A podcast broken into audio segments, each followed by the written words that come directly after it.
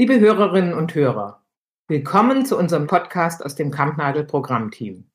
Mein Name ist Amelie Deufelhardt, ich bin die Intendantin von Kampnagel. In Zeiten des Shutdowns wollen wir Sie auf dem Laufenden halten über die Aktivitäten unserer lokalen und internationalen Künstlerinnen, Aktivistinnen und Denkerinnen. Gemeinsam mit uns fordern Sie im Kleinen wie im Großen solidarisches Handeln in Zeiten der Pandemie. Lassen Sie uns in Kontakt bleiben.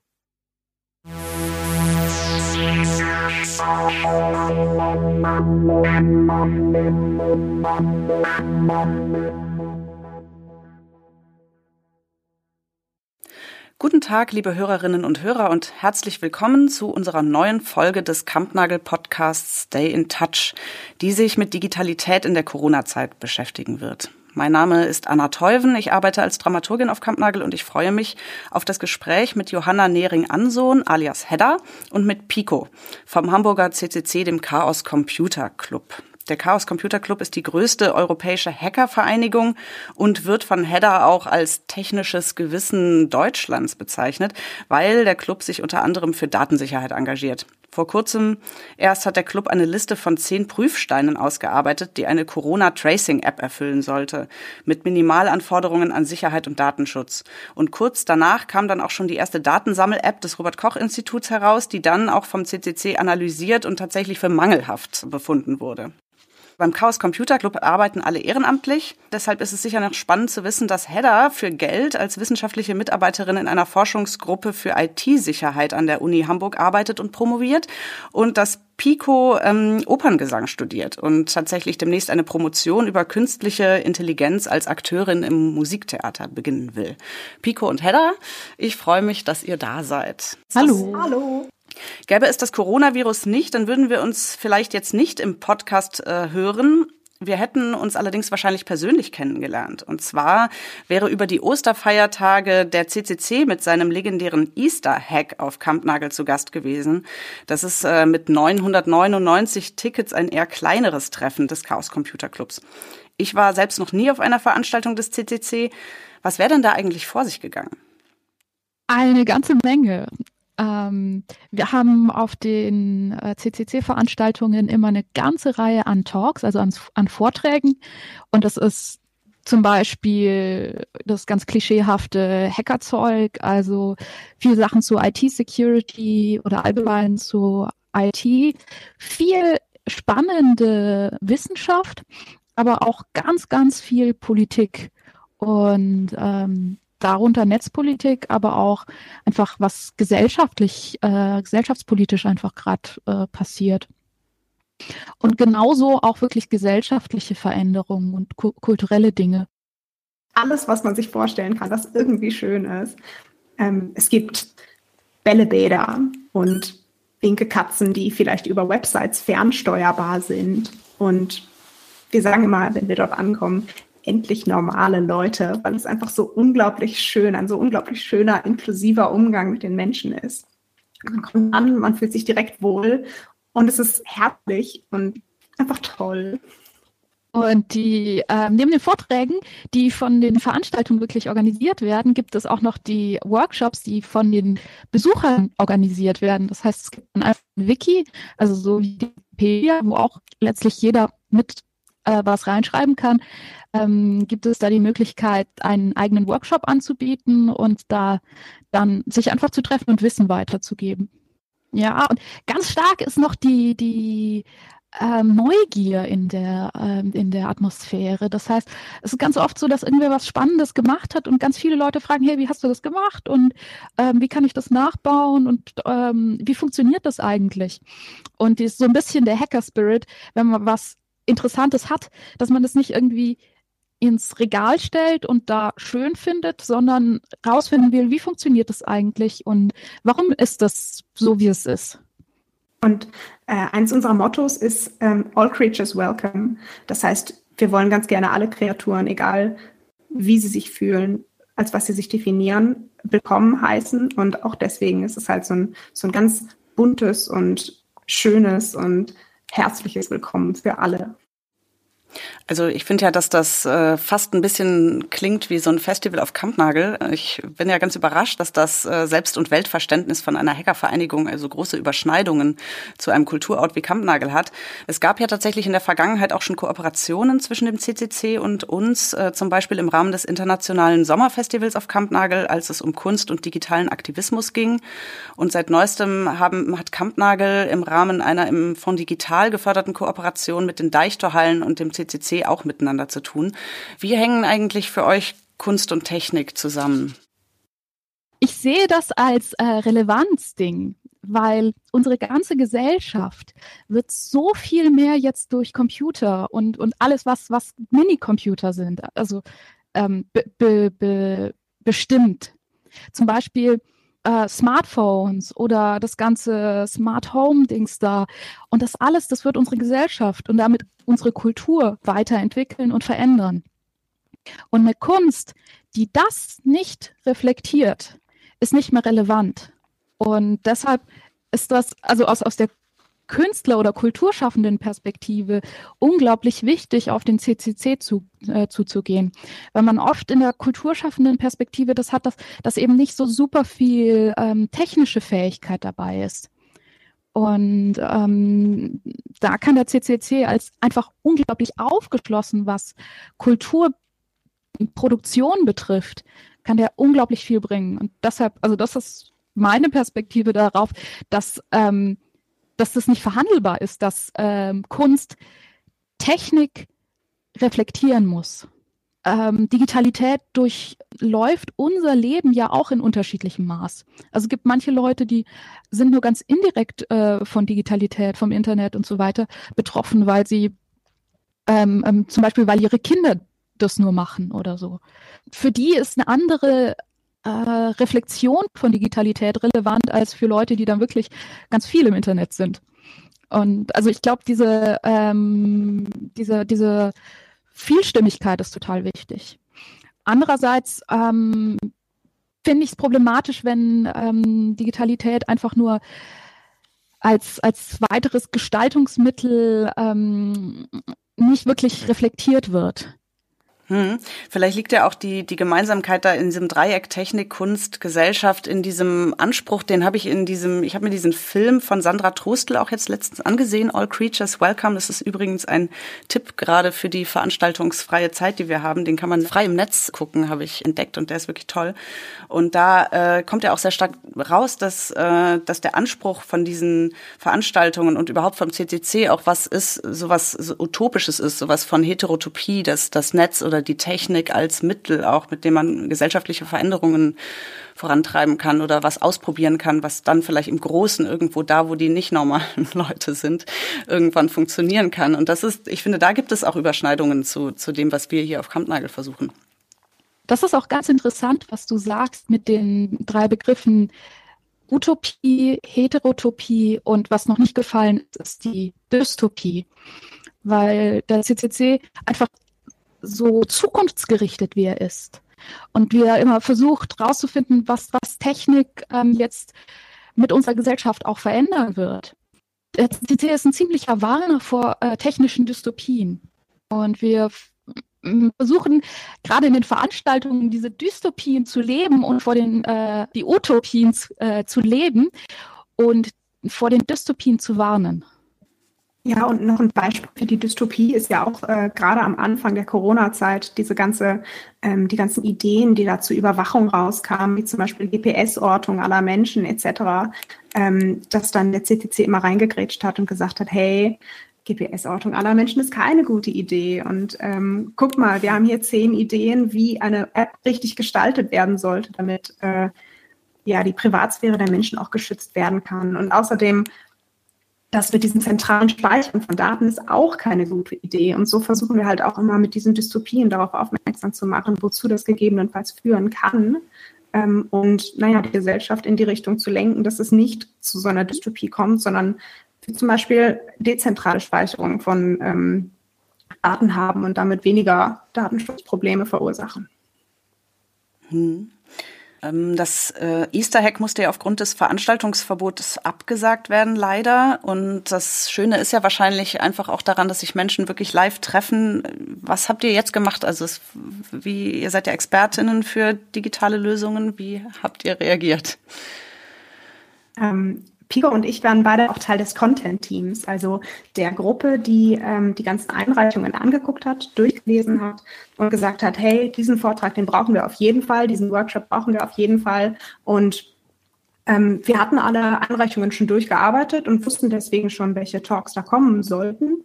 Und bei der Absage haben wir uns dann einfach gedacht, Mensch, wir haben ja jetzt schon ganz, ganz viele tolle äh, Einreichungen. Vielleicht könnten wir die ja auch davon überzeugen, dann alternativen Online-Event teilzunehmen. Dazu muss man wissen, dass der ähm, auf den C C C-Veranstaltungen gibt es verschiedene Gruppen, die schon seit Jahren sich um verschiedene Sachen kümmern. Also zum Beispiel die, die die freiwilligen Helfer koordinieren oder die, die den Aufbau koordinieren. Und dann gibt es eben die Gruppe, die den das Aufnehmen von den und, und, und Verstärken von den Talks, also von den Vorträgen organisiert. Und die haben es inzwischen auch geschafft, dass alle Vorträge in Echtzeit übers Internet gestreamt werden, dass man die in Echtzeit sehen kann und danach dann auch noch in schöner bearbeitet ähm, im Internet abrufen kann. Da, glaube ich, tun wir dann auch nochmal einen Link in die Shownotes, weil da inzwischen ein riesiges Reservoir an unglaublich interessanten Vorträgen über einmal alles ähm, drin ist. Also das ist so, so das C C C-YouTube. Genau. Ja, und wie Piko gerade benannt hat, das, die heißt das C drei V O C und V O C steht für Video Operation Center. Wir haben nämlich dieses V O C gefragt, ob die uns die Äh, Veranstaltungen einfach vollständig ins Internet äh, verlegen können. Das ist so ein typisch C C C-Phänomen, dass Leute einfach Infrastruktur bauen. Also jemand denkt sich so, hm, wir brauchen eigentlich noch das und das und dann setzt das halt schnell auf. Nochmal kurz zum Namen. Ähm, also weil es halt kein Easter Hack ist, sondern nur eine äh, Ersatzveranstaltung, dürfen wir es natürlich auch auf gar keinen Fall Easter Hack nennen, ähm, weil das Easter Hack, das zwanzigste Easter Hack, das jetzt tatsächlich als Geburtstag zurück nach Hamburg gekehrt wäre, wird halt jetzt einfach nächstes Jahr stattfinden, wenn es dann möglich ist. Und wir brauchen dann halt einen Alternativnamen, haben, wie Piko das eben schon gesagt hat, uns für V O C als äh, Teil des Namens entschieden. Und dann ist uns aufgefallen, dass äh, Covid ähm, rückwärts gelesen, D I V O C heißt. Und da haben wir uns gedacht, wir schlagen den äh, Covid jetzt einfach mal digital und machen dann ein digital verteiltes Online-Chaos. Und konnte dann irgendwas von dem Spirit, den es normalerweise gibt bei den Live-Events, da rein übernommen werden? Auf jeden Fall. Also eine der tollen Sachen, die halt passiert ist, ist, wir haben nur die Streams bereitgestellt und haben dann gesagt, Leute, macht mal selber. Und dieses Leute macht mal selber, das sorgt in Chaoskreisen dann auch dafür, dass die Leute auch tatsächlich Sachen machen. Also zum Beispiel diese Self-Organized Session organisieren, wie zum Beispiel ähm, einen Sterne-Cook-Workshop oder einen Workshop dazu, wie man einen BigBlueButton-Server aufsetzt oder ähnliches. Ähm, und solche, solche Self-Organized Sessions wurden dann halt organisiert. Dann wurde von vornherein festgelegt, hey, wir haben hier so einen Server, der kann benutzt werden, um miteinander zu kommunizieren. Kommt mal alle hierher, wenn ihr gerade irgendwie mit uns reden wollt oder sowas. Und dann haben irgendwelche anderen Leute gesagt, wir haben hier so Jitsi. Also Jitsi ist auch so ein Videokonferenztool, das kostenlos verfügbar ist. Wir haben hier so ein Jitsi und ja, wenn ihr heute vielleicht über Astrophysik reden wollt, dann kommt doch einfach um die und die Uhrzeit in das Jitsi. Und so wurde das dann halt zu einer unglaublich bunt gemischten Veranstaltung, wo ganz viele Leute Dinge dazu beigetragen haben und wir halt wirklich nur diesen Streaming-Teil ähm, hauptsächlich organisiert haben. Und also auf den normalen C C C-Veranstaltungen ist es auch immer so, dass in dem Wiki eben verschiedene Zeiteinheiten sind, wo man die Workshop-Räume nutzen kann. Und da ist, also wer sich da einträgt, kann eben in den Räumen dann äh, einen Workshop geben. Hier hatten wir aber keine ähm, beschränkten Räume, weil jeder konnte ja einfach übers Internet das selber machen. Und das hat dazu geführt, dass die Leute nicht nur problemlos ähm, viele Workshops machen konnten, sondern die auch zeitlich einfach ausdehnen konnten. Es gab ja keinen Veranstaltungsort, den man dann wieder verlassen musste. Ich bin einfach begeistert, wie lange das noch weiterging und wie lange die Leute einfach immer noch weiter diesen ja, D I V O C-Spirit leben. Das klingt ja wirklich äh, gut. Also das äh, Versammlungsverbot und das Homeoffice-Gebot, da hat das ganze Land und die Welt die Kommunikation quasi über Nacht in den digitalen Raum gelegt. Äh, quasi so wie ihr auch, aber für die meisten, also Institutionen, ich weiß es von den Kulturinstitutionen, sicherlich betrifft das auch viele andere Unternehmen, für die meisten ist das ja totales Neuland gewesen. Die Digitalisierung, die geht ja eher äh, schleppend voran. Ähm, jetzt Zoomen und Slacken und Livestreamen, alle so total begeistert aus dem Homeoffice und äh, was das Zeug hält, aber kann man das denn überhaupt so bedenkenlos machen? Ähm, wir haben jetzt äh, am vierundzwanzigsten April im Podcast mit A L O C haben wir auch von feindlichen Übergriffen auf solche Online-Sessions gehört, äh, von dem Bedürfnis nach Safe Spaces im Internet. Das hängt jetzt alles so hinterher, diese notwendige Debatte darüber. Was sagt ihr dazu? Habt ihr da Tipps für uns? Also wir sind auf jeden Fall ganz klar auf der Seite der Menschen, die sagen, äh, Zoom und Slack sind Produkte, die man möglichst nicht nutzen sollte, wenn man irgendwie die Möglichkeit hat. Es gibt grandiose Ersatzprodukte. Ähm, statt Zoom kann man zum Beispiel Jitsi oder BigBlueButton nehmen. Es gibt unglaublich viele Instanzen, die Menschen aufgesetzt haben, auch aus dem Chaosumfeld, um dafür zu sorgen, dass Menschen halt auch jetzt noch gut miteinander vernetzt sein können, ohne zwangsläufig auf so proprietäre Dienste wie Zoom ausweichen zu müssen. Wir haben da übrigens ähm, ja, so ein paar Listen zusammengesammelt und die würden wir auch unter dem Podcast verlinken. Ähm, genau, und ansonsten ist von mir zu Zoom zu sagen, die sind halt seit sehr, sehr langer Zeit schon in Kritik dafür, dass sie relativ schlechte Sicherheit ähm, implementieren und dass sie die Privatsphäre ihrer Nutzer nicht besonders gut schützen. Es gab immer wieder Probleme damit, dass zum Beispiel äh, Kameras angestellt werden konnten oder dass ähm, Informationen darüber geleakt wurden, was nun im Hintergrund gemacht wurde, also ob das Zoom-Fenster zum Beispiel im Fokus war. Und außerdem gab es sonst auch immer wieder Kritik. Und jetzt hat sich Zoom das auch mal zu Herzen genommen und sie haben gesagt, gut, jetzt machen wir als nächstes Update keine fancy Videofunktionen, in denen man einen coolen Hintergrund implementieren kann oder sowas, sondern stattdessen äh, kümmern, konzentrieren sie sich mal um die Sicherheit. Ähm, und tatsächlich sind die Algorithmen, die sie dafür einsetzen werden, das ist konkret der äh, A E S G C M äh, Algorithmus, also A E S im Galois-Counter-Mode. Das ist eine gute Idee, das einzusetzen. Das ist wirklich schön, dass sie das machen. Ähm, es kommt ein kleines bisschen spät, um das ganz ehrlich zu sagen.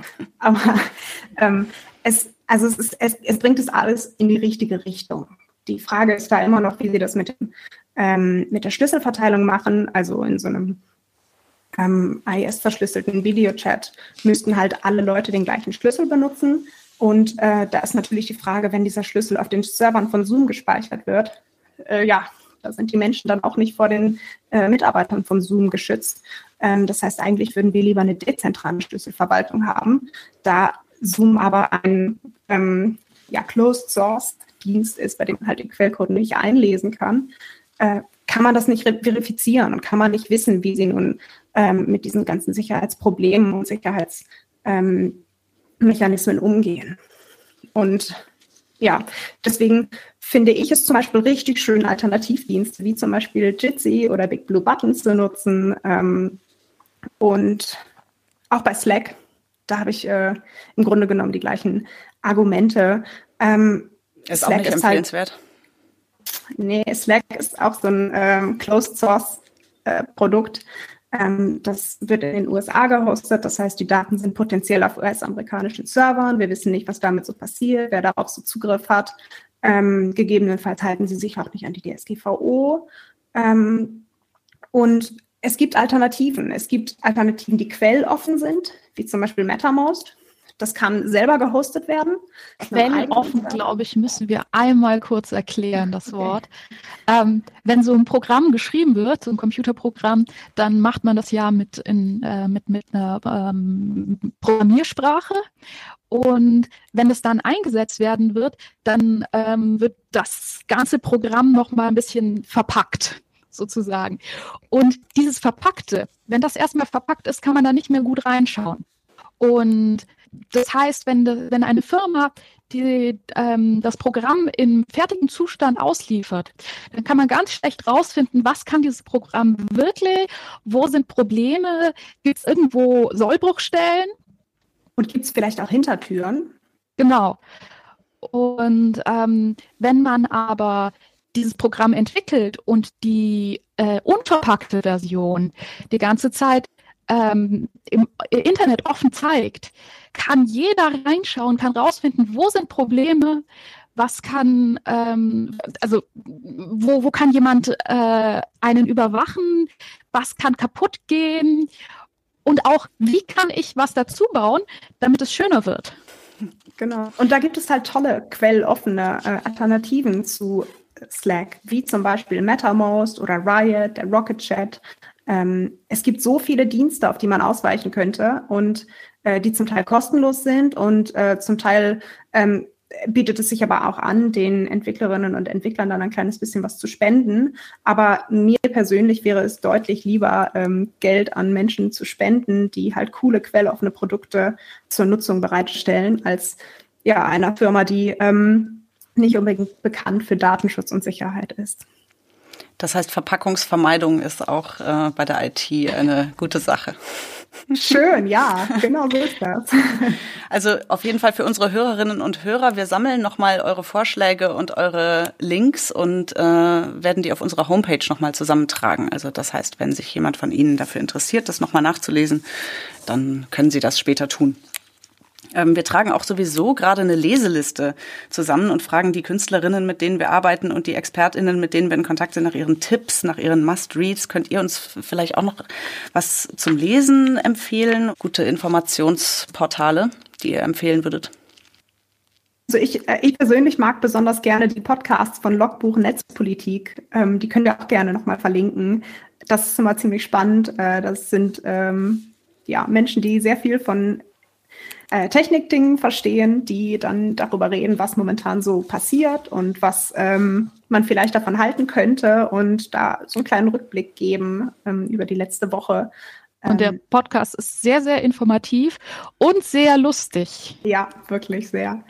Ähm, dann habe ich noch ähm, als zusätzliche Leseempfehlung, wenn man sich so ein bisschen mit Digitalisierung auseinandersetzen möchte und damit, wie man sich im digitalen Raum quasi selbst verteidigen kann. Also dafür sorgen kann, dass man ein bisschen sicherer kommuniziert und nicht nur den Diensten vertrauen muss, wie zum Beispiel Facebook und WhatsApp, dass die vernünftig mit den Daten umgehen. Dann möchte ich immer auf Digitalcourage verweisen. Das ist eine Gruppe an Menschen, die sich zusammengetan haben, um ja die Privatsphäre im Netz zu schützen und äh, Dienste äh, zu bewerben, die das toll machen, aber gleichzeitig auch Dienste anzuprangern, die sich nicht um Privatsphäre kümmern. Ähm, und die verge- vergeben zum Beispiel auch einmal im Jahr den Big Brother Award, bei dem sie dann ja die äh, Dienste auszeichnen, die sich besonders schlecht in Bezug auf Datenschutz ähm, hervorgetan haben. Und für grundsätzlich Interessierte an netzpolitischen Themen gibt es netzpolitik Punkt org. Das ist eine äh, Website, ein, ein, ein Nachrichtenmedium, in dem es wirklich sehr interessante, gut recherchierte ähm, Artikel gibt, einfach über das ganze Netzpolitik. Und wer interessiert ist, äh, wann welche Events äh, beim C C C passieren, der kann auf events punkt c c c punkt d e nachschauen. Und die neuesten Infos vom C C C, also zum Beispiel solche Dinge wie die ähm, Analyse der R K I, Datensammel-App und alles weitere, das findet man auch auf c c c punkt d e, da ist eine, eine Art Newsblog. Der C C C versteht sich ja als divers aufgestellte Vereinigung, die unterschiedlichste Menschen miteinander vernetzt, und die Wichtigkeit der Diversität begründet ihr auch damit, dass marginalisierte Gruppen von der Technik diskriminiert werden, wenn sie nicht an deren Entwicklung beteiligt sind. Könnt ihr Beispiele dafür nennen? Ja, also ein ganz prominentes Beispiel ist zum Beispiel rassistische Bilderkennungssoftware. Also natürlich programmiert niemand Bilderkennungssoftware so, dass sie rassistisch ist. Ähm, aber wenn es sich zum Beispiel um Dienste handelt, die im Rahmen der äh, von Machine Learning oder der sogenannten Artificial Intelligence, also künstlicher Intelligenz, ähm, halt lernen können, dann lernen sie abhängig davon, was für einen Input sie bekommen. Und wenn das Input nun mal bestimmte Gruppen unterrepräsentiert, dann ist die logische Konsequenz daraus, dass die Bilderkennung für diese Gruppen besonders schlecht ist. Zum Beispiel werden Menschen mit dunkler Hautfarbe regelmäßig schlecht oder falsch klassifiziert. Und ja, also letztens gab es so einen Fall, dass zum Beispiel die LinkedIn-Suche ähm, Frauen statt Männernamen vorgeschlagen hat. Also wenn man zum Beispiel nach ähm, Stefanie Meyer gesucht hat, dann wurde einem stattdessen Stefan Meyer vorgeschlagen, weil es war halt einfach, also Link, der LinkedIn-Algorithmus scheint sich da überlegt zu haben, Mensch, eigentlich sucht man viel mehr nach Menschen, die Stefan heißen, also wird es bestimmt ein Fehler gewesen sein, da jetzt Stefanie äh, zu lesen. Oder äh, aus Andrea wurde dann Andreas oder ähnliches. Ähm, genau, solche, solche Dinge passieren halt, weil ähm, die Inputs, ähm, die solche Programme bekommen, häufig irgendein, ein, irgendeine Form von Bias haben. Also Bias ist so ein Vorurteil. Und wenn der Input vorurteilsbehaftet ist, ähm, dann ist auch der Output äh, nicht vorurteilsfrei. Ja? Ein zweites Problem, das da ist, ist, dass die Leute, die die Programme dann äh, entwickeln, eben selber so privilegiert sind, dass sie nicht dran denken, dass Leute auch äh, diskriminiert werden können. Wenn man in einer überwiegend männlichen äh, Gruppe äh, entwickelt, dann kommt man gar nicht auf die Idee, dass, dass man auch noch an die Frauen denken muss. Aber wenn in dieser Gruppe, in dieser Entwicklungsgruppe auch Frauen sind, auch Menschen mit ähm, Diskriminierungserfahrung, ähm, wird das viel eher mitgedacht. Oder wenn man ähm, eine Website entwickelt und selber überhaupt keine Probleme mit den Augen hat, dann wird man mit großer Wahrscheinlichkeit auch nicht daran denken, diese Website so zu entwickeln, dass auch Menschen, die halt ja Probleme haben zu sehen, ähm, sie sehen können. Weil es gibt ja viele Möglichkeiten, dafür zu sorgen, dass alle Menschen gut, drauf, gut auf den Inhalt zugreifen können. Ähm, ja, aber wenn man halt nicht zu der betroffenen Gruppe gehört, dann kann es halt sehr gut sein, dass man einfach vergisst, dass die ja spezielle Bedürfnisse hat und dass man vielleicht auf die eingehen sollte. Hm. Ihr gehört ja beide zu einer Untergruppe aus dem Dunstkreis des C C C, die die Haecksen, also geschrieben H A E C K S E N, eine Wortschöpfung, die Hacken und Haecksen miteinander verschmilzt. Und die Haecksen sind eine Gruppe von Menschen, die sich unter dem Label Frau wiederfinden im weitesten Sinne und die innerhalb des C C C feministische Themen verhandeln und austauschen. Ähm, was, äh, wie ist es mit den feministischen Ansätzen beim C C C oder was sind die Themen, die ihr da bearbeitet und die euch da besonders umtreiben? Ja, ganz grundsätzlich, Haecksen macht, was, äh, was wofür Haecksen sich interessiert. Das heißt, ähm, bei uns, wir, wir machen auch ganz viele Sachen, die einfach der, der, die normale C C C-Gruppe auch macht. Wir ähm, hacken zusammen, wir basteln zusammen, wir bringen uns gegenseitig Sachen bei. Aber auf der anderen Seite haben wir eben diesen Feminismuspunkt, wo wir ähm, merken, dass es einfach total wichtig ist, sich auch als Ähm, Frauen als ähm, Menschen, die wohl oder übel mit dem Label Frau konfrontiert werden, ähm, miteinander auszutauschen. Das kann sein, wenn, wenn jemand im äh, Beruf genau immer auf diese Situation stößt und sich denkt, hm, und spricht dann endlich mal mit einer anderen Frau, weil in der Firma, in der sie selbst arbeitet, gibt es sonst keine. Ist, äh, ist oft genug der Fall. Ähm, und man tauscht sich aus und merkt, das ist ja genau das gleiche Problem. Und so systemische Probleme merkt man auch erst wirklich im Austausch. Und dann ist die andere Sache, dass äh, Frauen sich, wenn, wenn sie unter sich sind, ähm, eher atypische Sachen ausprobiert. Da gibt es dieses ganz alte Beispiel mit den ähm, Physik-Leistungskursen in den Frauen, äh, in, in den Mädchenschulen, dass die ähm, naturwissenschaftlichen, also die atypischen, die nicht stereotyp weiblichen Fächer in reinen Mädchenschulen von viel mehr Mädchen besucht werden. Und in dem Moment, in dem man eben nicht die ganze Zeit auf das eigene Gender hingewiesen wird, wird man viel freier, so Sachen auszuprobieren und so, sich auch Sachen zu trauen. Um, und es ist eine Erfahrung, die wir unter den Haecksen ganz stark haben. Und das ist auch ganz oft so, dass, dass die, die Männer, auch, auch gerade die Männer im C C C, das sind ganz überwiegend unglaublich nette Menschen, die sich auch sehr, sehr Mühe geben. Und das, also das Problem ist nicht nur im, in den Köpfen der Männer, sondern auch oft in allen Köpfen. Das ist so ein, eine der wichtigsten oder der, ein, einer der Gründe für die, äh, für die Existenz der Haecksen. Ähm, und dann, dann gibt es natürlich auch einfach so was, was wir grundsätzlich machen. Wir haben regelmäßig ähm, eigene Veranstaltungen. Ähm, wir haben lauter kleine äh, Gruppen in verschiedenen deutschen Städten und ich glaube auch Schweiz und Österreich, wo man sich einfach regelmäßig trifft und einen Stammtisch hat. Im Moment eben im Internet. Und wir haben auch äh, jetzt eine Umfrage organisiert unter Frauen, wie Corona sich auf ihre Lebensumstände auswirken. Und da wird wahrscheinlich demnächst unter Haecksen punkt org ein Ergebnis äh, publiziert. Also das richtet sich an Frauen speziell, also in Bezug auf Unterschiede zwischen Männern und Frauen, wie sich das auswirkt? Ähm, soweit ich weiß, richtete sich diese Umfrage einfach an Menschen. Mhm. Aber es wurde ganz überwiegend von Frauen ausgefüllt, weil das eben über die Haecksen-Kanäle ging. Und ähm, tatsächlich ist auch das Hauptinteresse, wie äh, was, was ist Der, der feministische, feministische Sicht auf eben diese gesellschaftlichen Veränderungen, die gerade äh, durch Corona erzwungen werden. Mhm. Die Corona-Pandemie und die damit einhergehenden Beschlüsse und Maßnahmen, die lassen ja eh vermuten, dass es äh, Veränderungen geben wird jetzt dadurch und äh, dass v- vermutlich eine teilweise Deglobalisierung einsetzen wird, weil jetzt so große wirtschaftliche Abhängigkeiten offenbar geworden sind, denen sich viele Unternehmen gar nicht wieder aussetzen wollen. Globalisierungsgegner und Klimaaktivisten, die haben sich ja quasi schon vor Corona für ähnliche Maßnahmen eingesetzt, wenn auch für viel sanftere Ausführungen dafür, die aber eigentlich in die gleiche Richtung äh, gingen. Und äh, zum Beispiel eine Initiative davon ist das Netzwerk der Fab Cities. Also Hamburg ist Deutschlands erste Fab City. Das heißt runtergebrochen, dass eben auch digitale Transformationen gezielt genutzt werden sollen als Deglobalisierungsstrategie, um mehr und mehr Dinge in der Stadt selbst zu produzieren und möglich zu machen, und zwar ökologisch und sozial verträglich, also sozusagen mit diesem mit diesem äh, positiven Anspruch der Deglobalisierung. Und das hat ja viel mit Digitalität und den Möglichkeiten zu tun. Seht ihr darin auch eine Chance in der Digitalisierung äh, für Deutschland mit und nach Corona?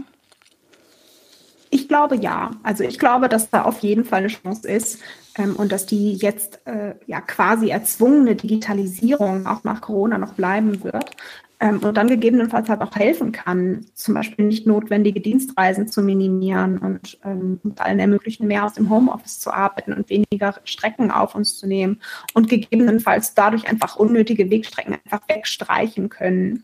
Aber ähm, was mir halt super wichtig ist, ist, dass wir dabei auf gar keinen Fall die Menschen abhängen dürfen, die mit der Digitalisierung nicht ganz so gut klarkommen und Probleme haben, da mitzuhalten. Also meiner Meinung nach müssen die Systeme so konzipiert werden, dass sie intuitiv nutzbar sind und leicht zu bedienen, auch wenn man keine Vorkenntnisse hat. Und das ist auch ein Riesenproblem, das wir derzeit in der ganzen Informatik haben, dass Systeme eher so konzipiert sind, dass sie eine bestimmte Aufgabe erfüllen, aber weniger für die Interaktion mit Menschen, die diese Ähm, ja, die den Umgang mit der äh, Applikation noch nicht gelernt haben, geschaffen sind. Und deswegen, ja, wenn man jedes Mal neu lernen muss, wie man ein Programm benutzt, dann, äh, ja, das fällt vielen Menschen halt auch schwer. Und genau diese Menschen, die dürfen wir auf dem Weg nicht einfach verlieren. Ich sehe das ein bisschen pessimistischer als Hedda. Ich glaube, dass in dem Moment, in dem die äh, ganze Pandemie gebannt ist, also wahrscheinlich erst, wenn wir einen Impfstoff haben, dass dann wirklich gefeiert wird. Was ja auch total verständlich ist, dass man jetzt endlich wieder frei ist. Und ich glaube, desto mehr wird geflogen werden, desto mehr wird, ähm, die, ähm, werden, werden Ressourcen aus, äh, ja, ausgeschöpft werden. Ähm, und ich glaube, dass die Auswirkungen von Corona eher negativ sein werden. Und zwar ähm, glaube ich, dass das eine Ungleichheit in der Gesellschaft verstärkt. Ähm, einerseits ähm, so eine Geschlechterungerechtigkeit, das merkt man jetzt gerade, dass die ganzen weiblichen Angestellten oder Arbeitenden gerade alle wegbrechen, weil die auf Kinder aufpassen müssen. Und ähm, ich glaube, das ist äh, eine Sache, die jetzt verstärkt wird und die uns, ähm, was den Feminismus anbelangt, ähm, nach hinten wirft. Aber auch so Sachen wie eine ungenügende Bezahlung in systemrelevanten Berufen. Das wird jetzt zwar offenbar und viele Leute beschweren sich, aber ich sehe nicht, dass wir das wirklich ändern. Ähm, und was, was aus C C C-Perspektive nochmal sehr stark ist, ist die, eben dieses, dieses ganze, ganze Thema Homeschooling und technische oder digitale Mündigkeit. Ähm, ich glaube, dass sich gerade eine, ähm, eine Gruppe an analogen oder digital Ausgeschlossenen ähm, bildet, dass es Leute gibt, die jetzt nicht äh, im Homeschooling zum Beispiel teilnehmen können, weil sie eben keine ordentliche I T haben und weil sie keine äh, richtige Internetanbindung haben. Das sind jetzt alles Sachen, da merken wir, dass es nicht nur irgendwie eine gesellschaftliche Teilhabe, sondern dass es auch eine Bildungsteilhabe, also noch elementarer, die, ähm, die wir nicht ermöglichen. Und ähm, wir müssen da total dranbleiben, dass das ein Grundrecht wird, dass Leute auf diesen digitalen Raum, mhm. den wir jetzt haben und der unglaublich toll ist, den wir jetzt zu so wundervollen Sachen verwenden können. Äh, äh, Corona wäre vor dreißig Jahren gewesen. Man, man hätte andauernd bloß telefoniert mhm. und ferngesehen. Und jetzt haben wir so viele Möglichkeiten, miteinander zu kommunizieren, selber Sachen zu schaffen, wie zum Beispiel einen Podcast aufzunehmen, wo, wo wir wirklich so aktiv selber werden können. Aber das ist, das ist ein großartiger Raum, den wir jetzt praktisch betreten können, wie andere Leute in die Innenstadt gehen können. Oder also wir ja jetzt so mittelmäßig gut. Und dieser Raum ist aber für eine bestimmte Gesellschaftsschicht verschlossen. Und zwar nicht nur so, dass, dass sie irgendwie ähm, nicht reingehen können, äh, also ähm, nicht die Tür aufkriegen, sondern auch, dass da Treppen sind. Und es, es ist nicht barrierefrei. Aber wir müssen den Leuten auch irgendwie die Möglichkeit geben, äh, mit dem Raum klarzukommen.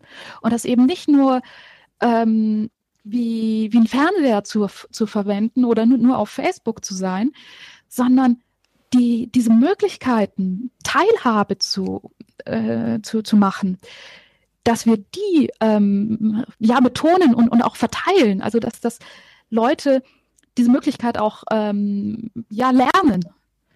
Und ich glaube, wir sind nicht so weit, wie wir sein könnten. Ich glaube, aus C C C-Sicht hat man immer so den Freundeskreis, der natürlich total digital mündig ist und da alle, alle möglichen ähm, Programme kennt und weiß, da ist das Jitsi und da ist das BigBlueButton und ich klicke jetzt hier, hier, hier und dann bin ich fertig. Aber es gibt auch ganz viele Leute, für die ist das eine große Hürde und die schließen wir gerade aus. Ja, die wissen zum Beispiel gar nicht, dass BigBlueButton und äh, Jitsi existieren ähm, und die wissen zum Beispiel überhaupt nicht, dass es auch Alternativen zu WhatsApp geben. Äh, genau, also in meinem Freundeskreis zum Beispiel äh, benutzt vielleicht fünfzig Prozent der Menschen WhatsApp, aber ich habe gar kein WhatsApp und deswegen ja ähm, verknüpfe ich mich mit denen per Signal und das ist halt so ein richtig toller Messenger, der genau das Gleiche kann wie WhatsApp, aber halt sicher ist und nicht ähm, auf ja, WhatsApp-Servern die Nachrichten speichert. Und dass ich das weiß und dass ich das meinem Umfeld vermitteln kann, ist halt eine schöne Sache. Aber das Problem ist, dass es ja nicht reicht, wenn ich das weiß. Das müssen ja alle Menschen wissen. Das müssen wir also wirklich irgendwie besser herantragen an Leute. Mehr kommunizieren. Mhm. Vielleicht hilft ja auch dieser Podcast ein kleines bisschen mit der Linkliste ja. oder so. Immer, immer ja. weiter drüber reden. Ich habe ja noch eine, eine letzte Frage vielleicht, ähm, die daran anschließt, äh, die auch nochmal mit der Deglobalisierung zu tun hat, die Grenzschließungen, die uns, weiß ich nicht, wie lange noch begleiten werden.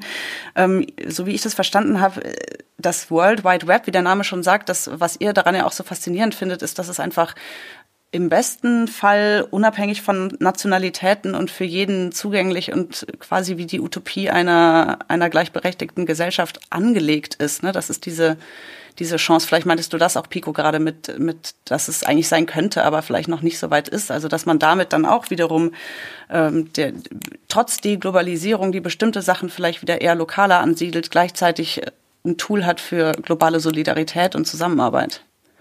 Da bin ich ehrlich gesagt auch wieder ein bisschen pessimistisch, weil ich glaube, dass ähm, die Zusammenarbeit von den jeweiligen nationalen Bildungseliten wenig zu äh, wirklich globaler Zusammenarbeit bringen wird. Ähm, das ist so eine, eine der ganz guten Sachen des Kapitalismus ist, dass sich Kriege nicht mehr lohnen. Weil alle kapitalistisch so verknüpft sind, dass es einfach nicht gut ist, plötzlich im Krieg zu sein miteinander, weil weil es sich nicht lohnt, weil ähm, die Macht im Staat eben auch von Wirtschaft äh, unterstützt wird. Und da glaube ich, dass in dem Moment, in dem wir uns wirklich deglobalisieren, in dem Moment, in dem wir unsere Masken selber herstellen, ähm, ist sozusagen Krieg viel ungefährlicher geworden. Ich sehe so ein bisschen eine, eine Chance darin, dass die äh, systemrelevanten Berufe jetzt vielleicht besser bezahlt werden und hoffe darauf, dass auch andere Berufe besser bezahlt werden und sich das vielleicht wieder lohnt, äh, bestimmte Dinge auch hier in Deutschland machen zu lassen. Also ein ganz prominentes Beispiel sind ja einmal die Krabben, die hier vor Deutschland gefangen werden, dann in anderen Ländern gepoolt werden, dann wieder zurückgeschifft werden. Ähm, wenn sich das halt lohnen würde, die hier in Deutschland poolen zu lassen, das wäre ja, das wäre ja viel schöner.